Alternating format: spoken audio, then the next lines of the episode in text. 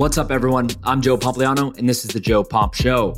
Today's episode breaks down the life of Frances Tiafoe, who recently beat Rafael Nadal at the US Open and is headed to the quarterfinals. It's one of the most interesting stories in sports that I've seen, and I think you guys are really going to enjoy it. But before we get into it, let's quickly run through today's sponsors. This episode is sponsored by my friends at 8 Sleep. Good sleep is the ultimate game changer, and the 8 Sleep Pod is the ultimate sleep machine. 8 Sleep has dramatically improved my daily performance. For me, I was never able to get a good sleep because I was always too hot. But now, I'm falling asleep in record time, faster than I have before. The pod is the only sleep technology that can maintain the optimal sleeping temperature for what your body needs. But it's not just me who sleeps on an 8 sleep. The product is so good that it's garnered the attention of CEOs, Olympians, UFC champions, and even the Mercedes F1 racing team. Even better, 8 Sleep recently launched the next generation of the pod. The new Pod 3 enables more accurate sleep and health tracking with double the amount of sensors, delivering you the best sleep experience on earth. The pod isn't magic, but it definitely feels like it. Go to 8sleep.com slash Joe for exclusive Labor Day savings through September 11th.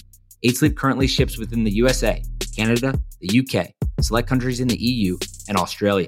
Next up is Element. Element has been my cheat code for the last several months. The easiest endorsement I can give is that since drinking Element, I feel more energized and experience fewer headaches and muscle cramps. It's simple. I just add it to my water every morning and I'm ready to go. No sugar, no junk.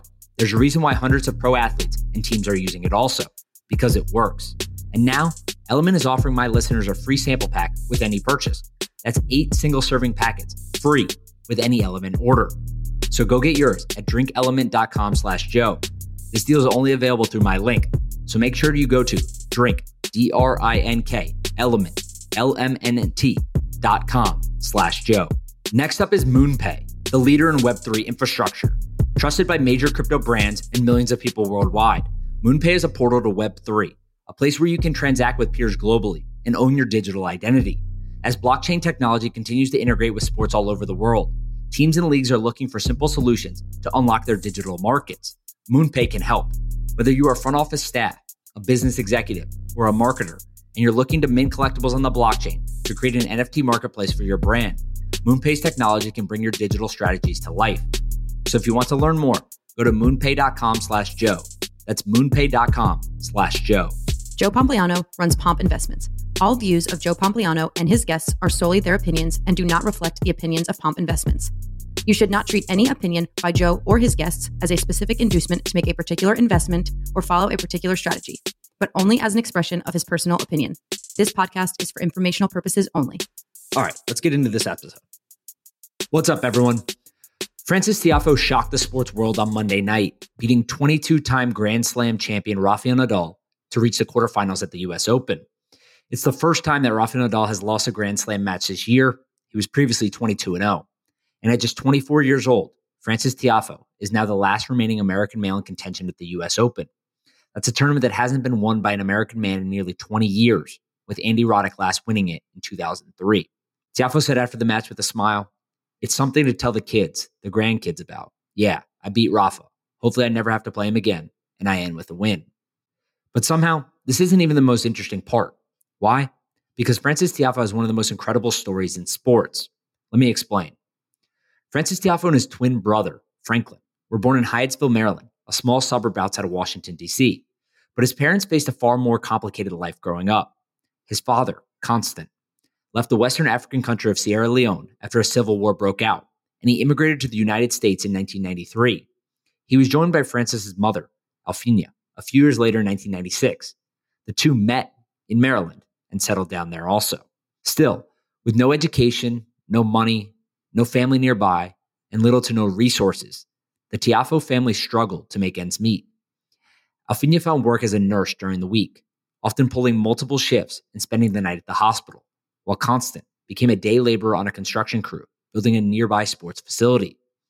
The facility that he was building turned out to be the Junior Tennis Champion Center, and more than two decades later, it is still one of the premier tennis facilities for youth in the United States.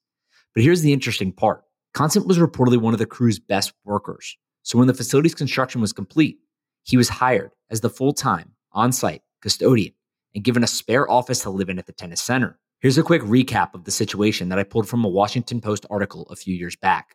Quote, chronically strapped for cash, Tiafoe Sr. turned it into two jobs keeping the complex clean by day and taking care of the clay courts by night. He had never played tennis in his life, but he quickly learned to water and roll the courts and sometimes completely resurface them, holding dozens of 75 pound bags of clay to each court. It was while working these round the clock shifts that he moved into a vacant 10 by 14 foot room at the tennis complex. He slept and took his showers there, ordered in food, and stored his clothes all over the complex on hangers, in a suitcase, in a shed outside. And during stretches when the mother of his sons, Alfina Kamara, worked night shifts as a licensed practical nurse, the boys stayed with him. The twins' tennis education started so long ago that neither has a first memory of holding a racket or taking a lesson. As toddlers, they were pushed around in their stroller by club members when their father worked. A gregarious man with a big smile and long dreadlocks, Tiafoe Sr. became an unofficial ambassador of the Junior Tennis Champion Center, greeting visitors, detailing members' cars, and even taking up the game himself as a former high school sprinter who missed the thrill of competing. And when his boys were five, he got them enrolled, free of charge, in the clinic for the littlest children. This is where Frances developed his love for the game. And because of his dad's work at the facility, he was allowed to train with elite coaches for free.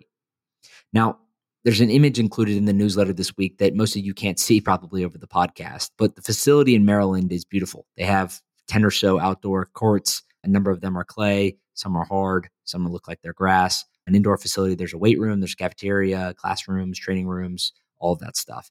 Top tier facility for the youth. It's expected that a student going here would be charged about $40,000 per year for education and tennis classes. So getting them enrolled for free was obviously significant given they didn't have the money to do that. Obviously, he was an employee at the center, which made it easier to do. But the rest, as they say, is history. Frances started training at the Junior Tennis Champion Center when he was just five years old. And by the age of eight, youth coach Misha Kozanets, hope I'm uh, saying that even close to correctly, but Misha Kozanets agreed to coach him full time after witnessing his talents and work ethic. The story goes something like Misha kept walking into the facility. He was training other people there. Frances was young at this age, only eight years old, but he was playing in the morning when the coach got there. He was playing at night when the coach left. He was obviously somewhat talented for his age, and Misha decided to work with him full time. So for free again, because he was at the tennis academy, Misha took him under his wing. The two began traveling to youth tennis tournaments across the country, with his coach frequently paying tournament entry fees and for places to stay. The family wasn't paying any of this out of pocket. Tiafoe rose the ranks, winning prestigious junior tournaments in France and even the Orange Bowl in Florida, which, for those that don't know, is one of the most prestigious junior tournaments in the world. Roger Federer has won it, and many other good players have won that in their junior career.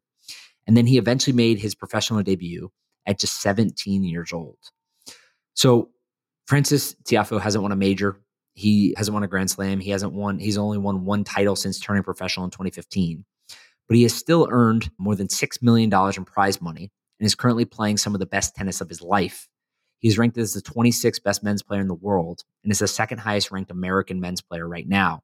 Taylor Fritz is a little bit higher than him at 12th in the rankings, but he just beat Rafael Nadal. He's on to the quarterfinals now, and he's looking to claim his first Grand Slam here at the US Open. But ultimately, I love this story for one simple reason. The Tiafoe family was dealt a difficult hand. And tennis is one of the most expensive youth sports on the planet. For those that don't know, most estimates say that it could cost anywhere from three hundred to four hundred thousand dollars for a good training, travel, tournament fees, all of that kind of stuff for a good youth career. So it's one of the most expensive youth sports in the world. Certainly not a family like them could typically afford that. But rather than sit back and complain, they made the best of a difficult situation. They turned a custodian career into an estimated $400,000 plus of free tennis training. And now a multi-million dollar tennis career to go along with it. Now that's incredible. And it's one of the reasons why I love these types of sports stories. It doesn't happen every day, but it's awesome to see when these things work out for the athletes and the people that put in the work. Hope you enjoy this episode. More to come later this week. I'll talk to all you guys soon. All right, everyone. That's it for today. I hope you enjoyed this episode. And as always, I appreciate you listening to The Joe Pomp Show.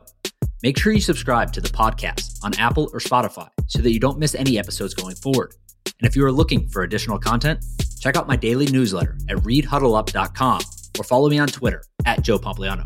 I hope you have a great day, and I'll see you next time.